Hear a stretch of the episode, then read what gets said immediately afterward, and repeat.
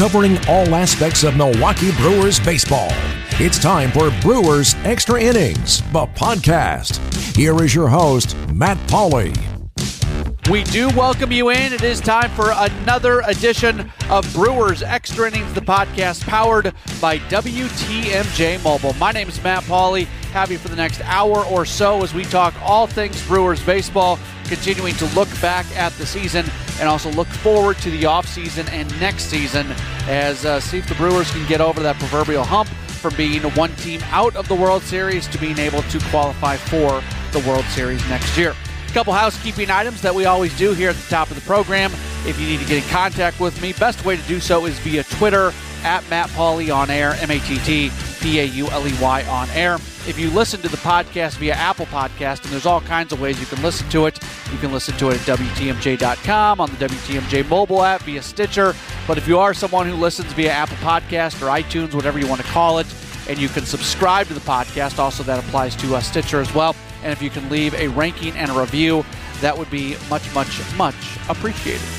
On the program this week, our featured conversation is going to be with Kyle Lobner, as we'll look back at the season with him. Of course, you can read him in the Shepherd Express, the Milwaukee Record, at the Timber Rattlers website as well. So he is absolutely all over the place, and we will talk with him coming up in just a bit.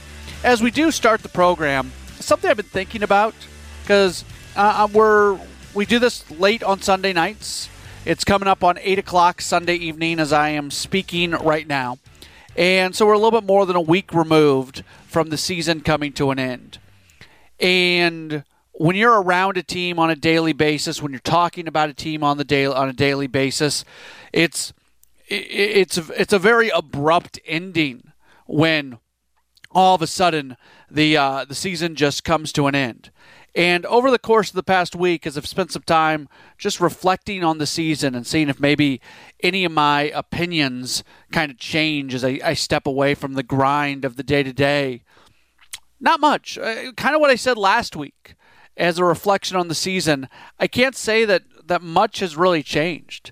What a great ride. What a fun season. What an incredible final 2 months of the season, including October. You know, the September and October were really, really special for this team and special for the fans. And it continues to be something that it's really fun to look back on and really fun to talk about, and something that I hope we get to experience many times over moving forward.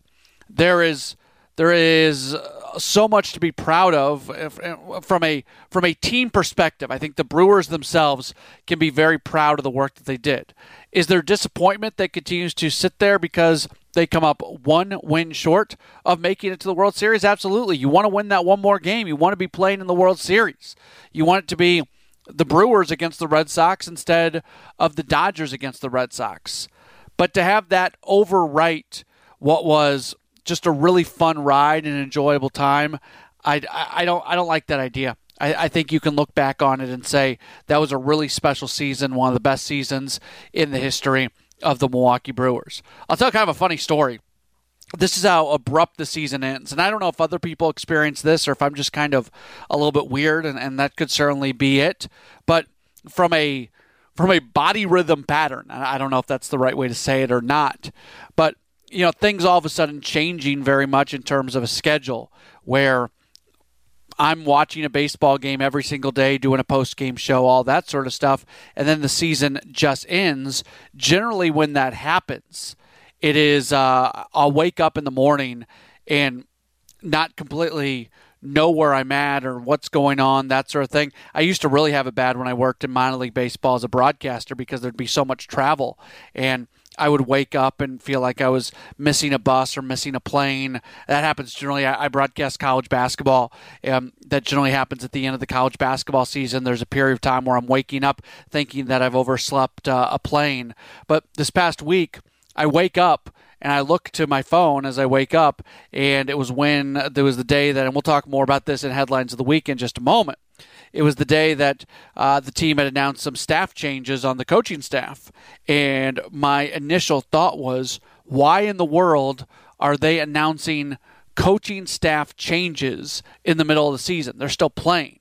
And it took me a little while to wake up and realize They're not playing. The season's been over for a few days. Come on. So that is the abruptness that is the season coming to an end. And I think from a fan perspective, I talk to people all the time who said, I don't know what to do with myself at night. I've been watching baseball every single night for the better part of 6 months, and now all of a sudden it's just gone. It's not there anymore. And it's a chance for us to all go do other things, which is nice. But I think whether you cover it, whether you're just watching it as a fan, listening to it as a fan, baseball is the one sport where if you are committed to it, if it's a big part of your day-to-day life, man, it feels different when the season comes to an end. All right, as mentioned, Kyle Lobner is going to join us in just a few moments. But before we get to that, let's get to this, the headlines of the week. It doesn't matter if it's right in the middle of the summer or winter. There's always news about the Brewers. Let's look back at the week that was with Matt's headlines of the week. All right, I have a number of things to get to this week. We will start with something that I alluded to a few moments ago. The Brewers announcing some changes on the coaching staff this past week.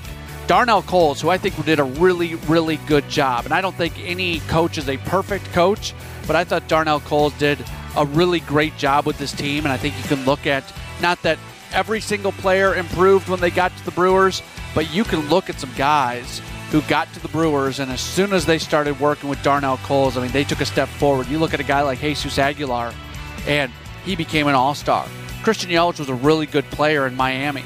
He gets to work with Darnell Coles, and he becomes the presumptive MVP. There's a lot of guys like that. Even somebody like an Eric Kratz, who's been around for a while. Not that he absolutely tore it up with the Brewers, but offensively, I think he was better with the Brewers than he had been before, and he was getting better as the season went along. So Darnell Coles decides to resign. A lot of times when you hear about resignations, especially with somebody who's got a tenure with the organization that he had, it's maybe a situation where they're forced out, but they call it a resignation. I don't get the sense, and maybe it is. Maybe they were trying to be respectful of Coles, and maybe they decided they wanted a new voice in terms of hitting. But the other announcement that they made was that they were not going to be bringing back bullpen coach Lee Tunnel. They also make the decision not to renew the contract of athletic trainer Dan Wright. So If the Coles resignation would have been a singular thing, I would have thought to myself, okay, is he really resigning? Is it really his choice, or is this something that the organization has kind of pushed on him? Because it came at the exact same time, and the club did announce that they had declined to renew the contracts of both Tunnel and Dan Wright. It seems different. It seems like there's something more legitimate there with Coles. Coles reportedly wants to just look at some other opportunities and some other challenges. So I think he did a really good job, and we'll see who ends up getting all those jobs, whether they stay inside of the organization, whether they go outside of the organization. They're certainly with the stability that has existed on this coaching staff for so long, there have been some really good coaches in the minor league ranks who have kind of been, they've been blocked, basically. And do they give some of those guys a major league opportunity, or are they trying to find somebody with a completely new voice, meaning it's a voice from outside the organization? I don't know. I don't know where it's going to go, and we will just have to wait and see on what that's going to look like. Some awards this past week, and some kind of award, I guess, watch list, for lack of a better term, if you kind of put it in college basketball terms and college football terms, where you always have those end-of-season awards at the end of the season. They always give watch list. First off, an award that was won, Josh Hader. He is named the National League Reliever of the Year for what he was able to do. Clearly, he had a spectacular season, so Hader named the best reliever in the National League. And then Christian Yelich wins what is Major League Baseball's most prestigious offensive prize, named the National League winner of the Hank Aaron Award. That goes to the top offensive player in each league. So we assume that Christian Yelich is going to be the MVP, but that's a really nice honor. That's a big-time award, but for both of them. Big-time awards that both of them do receive. And then four players are finalists. This is where I was talking about the watch list deal. I guess finalist is a better term. Four players are finalists for Gold Gloves. Lorenzo Cain in center field. You'd got to think that he has a really good shot of winning that. It's incredible that he has yet to win a Gold Glove in his career. And there's a lot of good center fielders, don't get me wrong, but you would think Lorenzo Cain would have a really good shot at that. Christian Yelich is a Gold Glove finalist in left field. I think of the four, I'd say he's got the second best shot of winning. He played a really nice defensive outfield, and I do think sometimes, even though the Golden Glove Award is supposed to be specifically on defense, I do think sometimes we see the offensive numbers kind of start to play a little bit on the Gold Glove Awards. You look over the last 10 years or so, seems like a few more offensive-minded players have picked up Gold Gloves. So, yeah, we'll see. We'll see if he gets it. Manny Pina, catcher, Travis Shaw, third base. Really cool that those guys are finalists for those awards. I don't expect them to win, but hey, you never know. Crazier things have happened. The last time that a player has won a Gold Glove from the Brewers was Carlos Gomez in 2014. Also, Christian Yelich did previously win a Gold Glove. That was with the Marlins back in 2014 as well. So those are this week's Headlines of the Week. After every Brewers game, signing an announcement, bloggers and podcasters hit the web to give their take.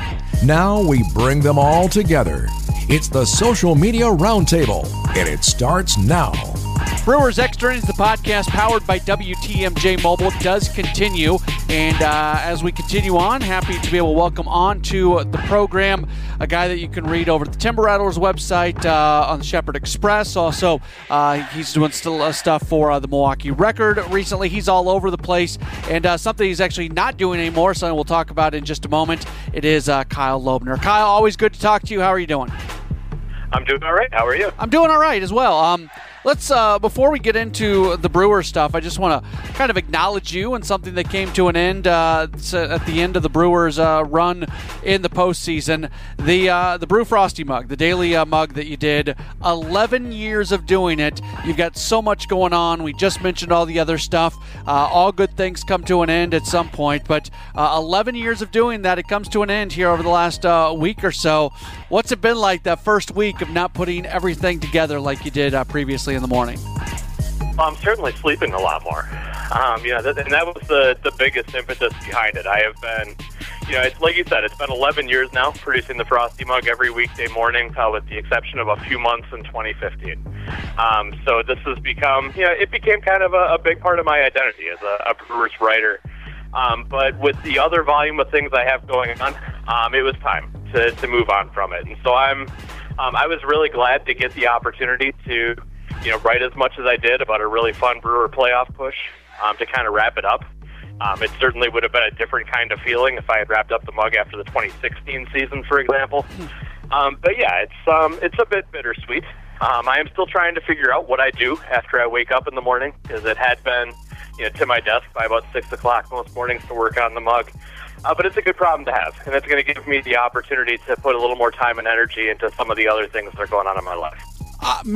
This might not be a question you can even answer, but as you look at kind of your emotions and your feelings about the Brewers season, from the moment of the final pitch that was thrown of Game 7 of the NLCS to, we're talking right now at 6:34 on the evening of Sunday, October 28th. So it's been a little bit more than a week. What has anything changed in terms of the way that you look back or you feel about the way the season went? Not a whole lot. I will admit that the closure of the end of the season really hasn't quite set in for me yet. I still kind of find myself channel surfing at night and wondering what time the Brewer game is on. You get conditioned to do that. The Brewers played 173 games that counted this season. And so by the end of that, it's a little hard to break that habit. But yeah, it's, I still think, all the way through the postseason, it certainly would have been fantastic to be writing about the Brewers as they played in the World Series this week. But all the way through, this season has been just so much fun, and there's been so many positive things that have happened. And the way it ended in September and October, it's really hard for me to be bitter about this group, or for me to be disappointed with the way this worked out. Especially when you look at, the piece I have for Milwaukee Record that ran this week. It was a piece where we looked, kind of moment by moment at some of the notable occasions that happened through this Brewer season. And there were some times in July and August where this team was really low. There was a stretch where they allowed grand slams in 3 consecutive games. You know, there were some really remarkable negative accomplishments this season for this team. And so for them to turn it around and have the month of September that they had and then the run in October that they had, this is a season we're going to remember for a long time, and justifiably so. There's always going to be negative people, and I wasn't planning on talking about this, but since you brought up the low moments, I think it's something that's interesting. There's always going to be negative people. There's always going to be people that's never good enough. There's always going to be, you know, the chicken littles, that everything is going wrong. But I can think back to, and you know, I see it firsthand from especially the text line that we have in the WTMJ studio. I see all kinds of stuff, and there's the anonymity that goes along with a text line. So I think I see stuff on that maybe you don't even see as much of on social media, unless it's the proverbial egg that sends it. But the people who, at the end of that Pittsburgh series right before the All-Star break, said the season's over. The people who, even before the team went on the 12-game winning streak, and you know, you going into that Pittsburgh series that they end up winning 2-3, I can remember going into that series, people saying Craig Counsell will never lead a team to the playoffs. Do you think any of those people who made those comments that were clearly false, do you think they come around at all, or for the most part, is that just a group of people that are always going to be negative about things? Yeah, I think, unfortunately, fatalism is a thing that comes with sports fandom for a lot of folks, and I've certainly seen it, you know, all the years that I was managing editor at Brew Crew Ball, and one of my jobs there was to navigate and censor a comment section. I certainly have seen a lot of the same things that you're talking about. And on the text line, just so you know, those Nigerian princes are not actually Nigerian princes. But yeah, I think, you know, kind of across the board, there will always be people for whom it's not enough, and there will always be people who in the moment would make a different decision. But I think when you look at the full body of work this year, and when you look at what David Stearns has been able to do, when you look at the buttons that Craig Counsell was able to push with this team, it's really hard to argue with the end results. And I know I saw, you know, some of the beat reporters on Twitter quote tweeting back at folks and reminding folks that this is a team that won the most games in franchise history and came one game away from the World Series, because there's always gloom and doom stuff out there. And some of those folks, you know, some of the concerns that people have out there maybe are valid concerns, but at the end of the day, when you look at the full body of work, it's really hard to argue with. We saw Craig Counsell really go all in with a certain way of using pitching in October in the playoffs. We saw kind of a version of that in September. You were able to do it in September because of the 40-man roster, able to do it in October because of all the off days. Counsell has even kind of admitted in interviews that I've heard, you know, it's going to be tougher to pull that off over the course of 162 games because there's not as many off days and you're dealing with the constraints of a 25-man roster. So how much of what we saw in the way that the Brewers went about things over the final 2 months of the season do you think can apply to what's going to happen in the first 3-4 months of next season? Very little, really, in my mind. I think, you know, when you look at the way the Brewers were able to handle their pitching staff all year this year, there were a ton of variables that had to work out well for that to happen. One was that, you know, early in the year, the pitching shuttle that they used, getting guys in and out, sending guys back to Colorado Springs, that really only works when you've got a lot of young pitchers in your organization with options remaining. And so it's really hard to repeat that year over year without burning through your depth really quickly because you have guys that you can't send back to the minors.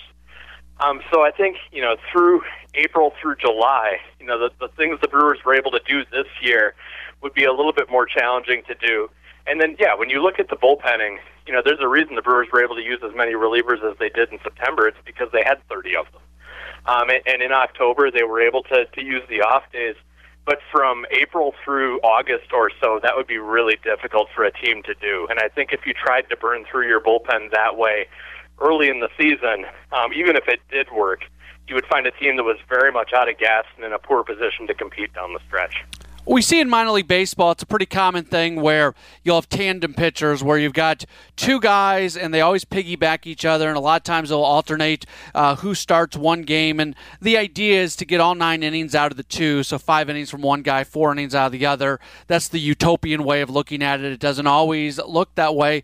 And some people have presented that kind of idea for the Brewers because they've got so many guys who could potentially be starters. Again, I think from a utopian standpoint, standpoint, that kind of makes sense, but you all of a sudden have a day where both those guys are bad and neither of those guys can maybe go more than two innings, and all of a sudden it's the fifth inning and you've had a bad day, and you know that can just, that can domino effect into some really bad things for the days moving forward. And we know that Craig Counsell is really, really good at making decisions in the regular season with tomorrow and the next day in mind. I think that's one of his strengths. Never focusing too much on the single game, that maybe you win one game today, but you lose the next three because of it. So, again, that's kind of a scary proposition because of what could happen if it goes wrong one single time. Yeah, I think, I see the tandem system used an awful lot here in Appleton with the Timber Rattlers. It's a very common practice in the low levels of the minor leagues. But at this level, it's not necessarily because there's so many pitchers you want to develop. It's because of innings limits. So if you get two guys who go back-to-back 4 innings, you still get the opportunity to stretch both those guys out without stretching them out too far. To try to use it from a strategic standpoint with winning in mind at the major leagues, it probably wouldn't be a terrible idea on the day you do it. But the biggest challenge would be managing what amounts to 2 roster spots for one start, because that spot has to come from somewhere. That's part of the reason the teams can do it in the low levels of the minors is because they may have 11 position players. They may have a backup catcher, a backup infielder, and a fourth outfielder, and that's it. And then the bullpen is full. So you can get away with it, here in the Midwest League, but at the big league level, trying to play without that roster spot would create some real challenges those other 4 days until that tandem comes up again. And so I'm not saying Brewers won't try it. Certainly they have opportunities where it makes sense to do so. But as a long-term strategy, it really strains the other guys that are on your roster, losing that roster spot that way. The offensive, we can. Everybody wants to focus in on the game where Wade Miley was lifted earlier, the decision to continue to go back to Jeremy Jeffress, and I had no problem with either of those decisions. I understand the people who did, but I would respectfully disagree with them, and I don't know where you stand on all that. But at the end of the day, the reason the team's not playing in the World Series is because of offensive inconsistencies. What do you think that David Stearns maybe takes away, or if anything at all, what do you take away from a 7-game series loss to the Dodgers where the offense struggled at times, and apply that to the moves that are being made in the offseason? Yeah, I think if you're going to look at the reason this team lost this series to the Dodgers, you're going to look at the fact that I believe they scored 7 runs over their 4 losses in that series. It's going to be really difficult to beat anybody when you're doing that. I think there might be, coming into this winter, if the Brewers do make moves this winter, and I think there are some questions about how many moves they're going to make. But if they do make moves this winter, offensive consistency is a thing that I think they've been looking for, all the way back since before I started covering the team in 2008. I think that's always been a criticism of this franchise, is that there's been, kind of all or nothing guys on this team, and certainly there are fewer of them than there used to be.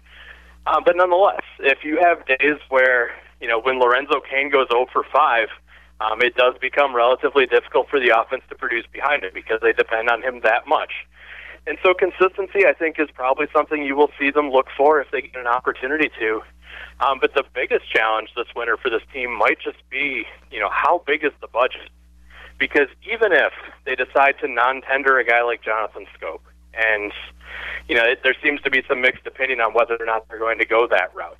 And even if they don't bring back Mike Moustakas, by the time you factor in guys getting raises for arbitration, guys with guaranteed contracts, this is a Brewer team that has an opening day payroll right now for next year of about $102 million. What they're going to do this winter and how much they can add really depends on whether or not they can shed any of that and how much more they're willing to spend. So you mentioned them. Let's go through three of the guys that could garner a somewhat large salary next year that are not guaranteed to be back. Jonathan Schoop, Joaquin Soria, both those guys you would expect to be at about $10 million. And then Mike Moustakas has that mutual option at $14, $15, whatever it is, with the $1 million buyout. Where would you, if you're the one making the decisions, where do you go with those three guys at those three numbers? For me, I have no interest in bringing back Jonathan Schoop at $10 million. And I'm very surprised to hear, I guess I'm not surprised, but I am, I guess I will say I am surprised that I think the Brewers are considering that. And I think the only reason to really consider bringing back Jonathan Schoop this year is that clearly the Brewers thought pretty highly of him back in July, or they wouldn't have traded away all they traded away to get him. But right now, that trade looks pretty thoroughly like a sunk cost. And coming into a year where the budget might be tight, that $10 million certainly looks like a dollar figure that could be utilized elsewhere. And I think Soria's option for 2019 is kind of a similar story. This is a guy who, it's not like he added nothing to the Brewer bullpen. He was a useful piece for this team, but $10 million is an awful lot to commit to a guy who might be the fourth or fifth best arm in your bullpen. And so I can't see the Brewers, spending that kind of money on that kind of player. The Moustakas one is probably the most interesting of the three, because Moustakas had a really nice stretch run with the Brewers. He had a pretty nice postseason as well. There is reason for him to believe that if he hits the free agent market, there probably is some money out there for him. But there was probably also reason for him to believe he was going to get paid last winter, and he didn't. And so, he pretty clearly makes the Brewers better at this point. And so there's some incentive there for the Brewers to offer him their half of that $15 million option, and there's certainly an incentive for him to accept it. And avoid the uncertainty that he went through last winter. And so I think if I were making the moves, yes, Schoop and Soria are out, and I think I would try to retain Mike Moustakas at this point. And if you bring Moustakas back for a year, you keep Shaw at second, and also because it's Moustakas for only 1 year, you're not committing to anything long-term. He's kind of tied to that second base position because of Shaw being able to move between the two, and Keston Hira is going to get there at some point in time. If you lock in Moustakas for 4 years or something, and you got Shaw locked in for a little while, then all of a sudden there's kind of you're blocking Hira. Moustakas for 1 year doesn't block Keston as much, and that has to be part of their thinking as well. Yeah, I think the middle infield is going to have some really interesting decisions for the Brewers this winter because, if they decide to bring back Moustakas, it is effectively a commitment that they either think Travis Shaw can play second base or that they're going to move him this winter, because he would have to play there probably more often than not to make room for Moustakas. Keston Hira is going to be a factor at that position probably before too long. He's having a really great Arizona Fall League this year. He had a really great season at the AA level. He has continued to meet every challenge the Brewers have shown him. He probably should get an invitation to big league spring training, and he probably should get some consideration to make the roster at some point next season. And so just about anybody you put at that second base position is probably keeping the seat warm for him at this point.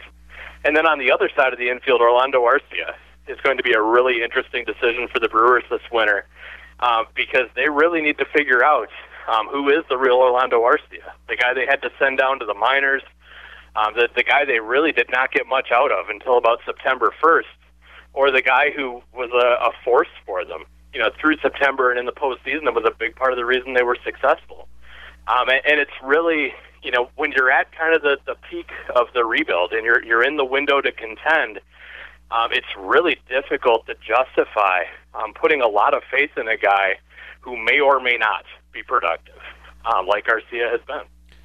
Arcia is an interesting thing because, coming out of last year, you thought he was going to be perfectly fine offensively this year after he hit 270 or so, and then he did nothing, as you mentioned, and then all of a sudden he comes alive in the postseason, and he does seem to have that, the quote-unquote clutch gene, like people like to say.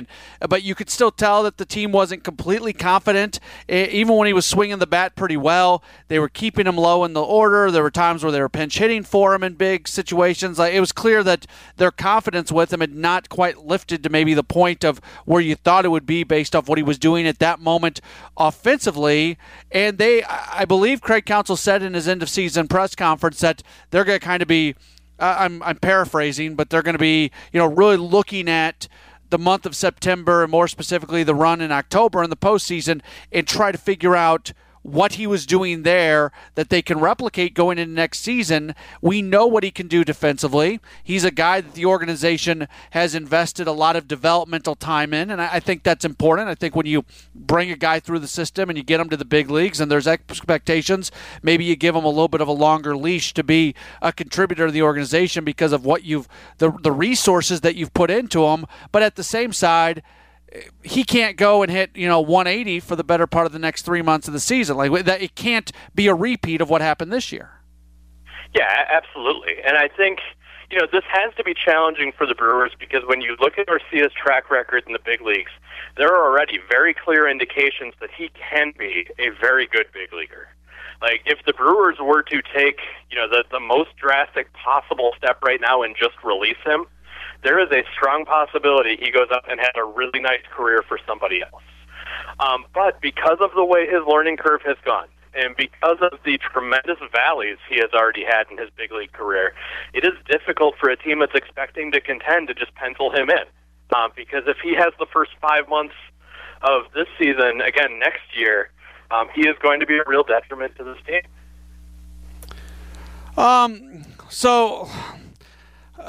Some of the guys who maybe did not play as well down the stretch and just their futures and everything. Let's start with somebody who wasn't even on the postseason roster in Chase Anderson. Where does the team go forward with a guy like him?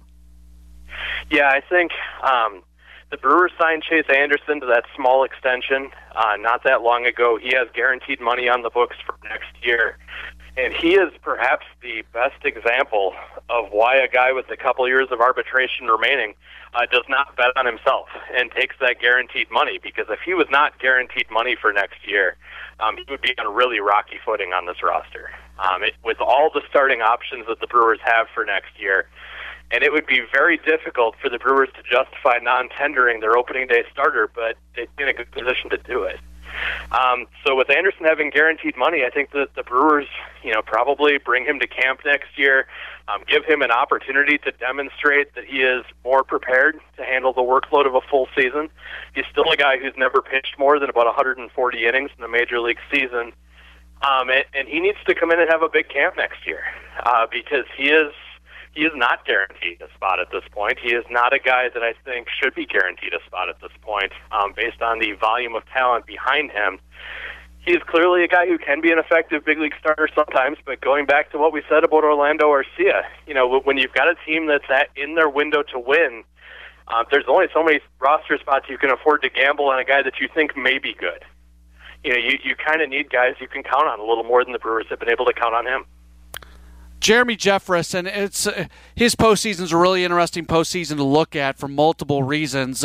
It started off, he had adversity, but he had adversity where there was a lot of soft contact, and then he had some good performances, but also he had some not-so-good performances, and there were moments where he looked bad, but it didn't seem like it was bad, and moments where it looked bad, and it was bad. And I mean, there's a lot going on with Jeremy Jeffress, and he was so good during the regular season.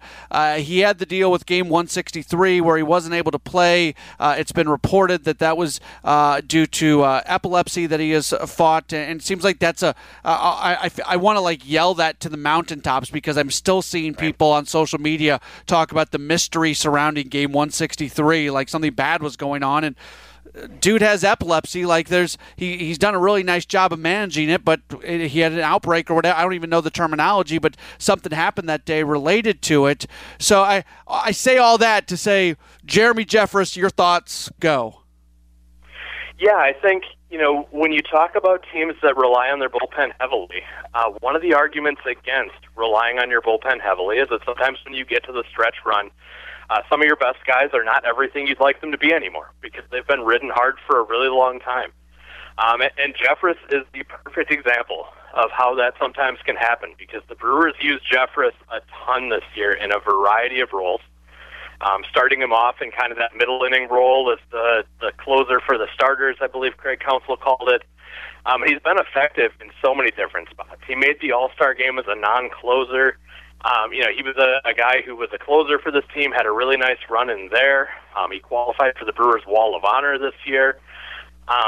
He was a big part of what made this team successful for a really long time. But when you look at the workload and the way the Brewers used him and the frequency with which they used him, it is perhaps not shocking that by the time the Brewers got to October, there was not a lot left in his tank. And we saw, his velocity was kind of up and down. He did get, hit around a little bit on weak contact. He had a lot of ground balls get through, some flares that got over the infield that were just weak contact that fell in. He put himself, because of that, he ended up in some bad situations. His control abandoned him a little bit at times. But when you look at the overall body of work, Jeremy Jeffress is a big part of the reason the Brewers were in a position to win those postseason games, because of what he had done all through the year to get them there. And so I think, we talked a little bit about Chase Anderson as a guy who probably made himself some money by taking a long-term deal. Jeffress is the guy who cost himself some money with his deal with the Brewers this year because he has an option for next year that is much less than what he would have gotten via arbitration. He's a big part of the reason this Brewer team was successful. And I think you have to hope that this doesn't linger in his mind and that he can come to camp next year with an opportunity to build upon a really great season and not be hampered by the way it ended. But I think the Brewers have every reason to give him an opportunity to be one of the most prominent guys in this bullpen again next year. The catcher's position's interesting. Manny Pina had an okay year. It didn't start off great. It got better. They bring in Eric Kratz, and he did a really nice job, but he's an older guy. Jacob Nottingham's around. You don't know if they believe in him yet as being a guy who can be on the 25-man roster, from day number one. And that could be an area where they internally say, okay, this is an area we can upgrade, and maybe that's the few bucks that they have to spend in the offseason. Maybe they do look at a catcher. I think it's a lot – maybe you'll disagree with this. I think it's a lot tougher to predict any of those guys' situations because, to me, that's a spot that maybe seems more up in the air than others. Would you agree? Yeah, I think that's probably true. I think – when you look at the playing time decisions and, some of the roster management that went into it, the amount that Eric Kratz played in 2018 is fascinating. Because the Brewers had Manny Pina, at the very least on the active roster, if not available, in an awful lot of games where they decided to use Eric Kratz instead. Now, Pina, it seemed like got hit by foul tips more often than usual this year. It seemed like he was pretty banged up through a lot of the year. But the Brewers did not seem all that reluctant to use a 38-year-old longtime journeyman catcher more often than he had ever played in the big leagues before. And I think that says something about what they thought about Pina as the short and long-term solution at that position. And so... yeah, I would not be at all surprised if the Brewers flagged that as a potential position to upgrade. I think despite all the success that Eric Kratz had and despite all the big moments that he was a part of, counting on him that often again next year as a 39-year-old would probably not be a good bet. Jacob Nottingham's stock does seem to have risen a little bit within the last year, but I don't think the Brewers are ready to hand a big role in the catching spot to him at this point. And yeah, Manny Pina, he is still relatively young within the organization, but he's not actually that young. He's a guy who's into his early 30s. He is not the long-term answer at this position. So if the Brewers get an opportunity this winter to look at somebody who might be in that role for 3 or 4 years, that would give them some stability that they don't have right now. At that spot, and it would maybe give them an opportunity to have some confidence in that position that they won't need to shuffle through as many guys as they have the last couple of years. Last thing for you, this past week, the news of the week was a couple coaches are moving on.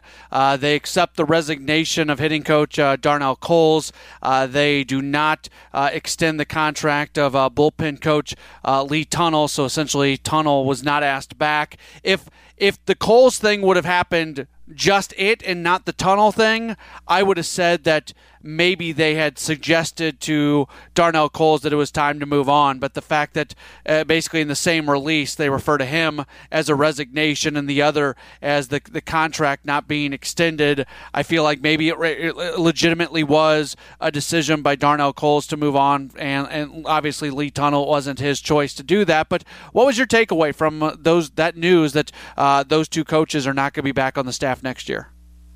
It's interesting, certainly, just because of the timing. A, that it comes at a time when the Brewers have been pretty successful. And so really, I don't think, I mean, I'm sure you, as you mentioned before on the text line, hear lots more clamoring for the firing of coaches than I do. But I didn't see, you know, anyone kind of pressing for these guys to go. I think for the most part it was a relatively widely held assumption that these guys were doing a pretty good job. And so the timing of it is very interesting. And it's also notable because it had been a long time since anything had changed on this Brewer coaching staff. This is a group that had been static. Some of these guys have been in their roles all the way back to Ron Renneke. But you know, the ones that have been there under Counsell have been there pretty steadily for a long time. And so I'll be curious to see what direction the Brewers choose to go with these guys.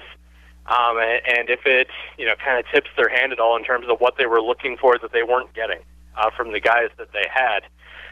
You know, at the very least, yeah, it seemed like these guys were doing a pretty good job. They had been Brewers for a long time, and so in that regard, it is kind of bittersweet to see them go. It's funny.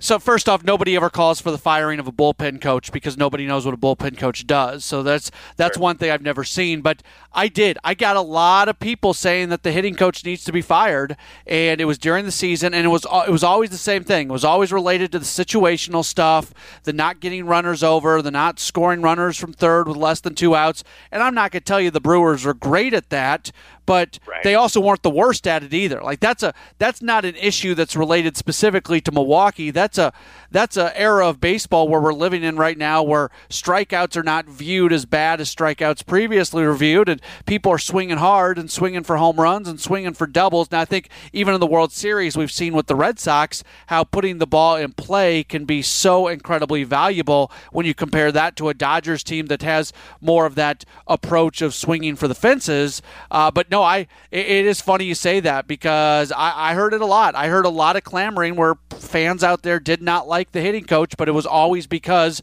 of the situational stuff. Well, and some of that, in fact, so much of that is personnel-based. You know, I think, you know, when a guy strikes out with runners in scoring position, yeah, it's easy to say, boy, you would like to see him put the ball in play there and advance those guys. But if that guy had hit a home run, nobody'd be talking about it. You know, it would be, boy, he hit a 3-run home run today. What a great piece of hitting. His hitting coach must be a genius. And so, yeah, that the Brewers have accumulated, and this has been the case for as long as I've been covering the team, and I think probably for as long as I've been alive. This is a Brewer team that has accumulated a lot of power guys, but because of the power, they have some swing and miss in their game.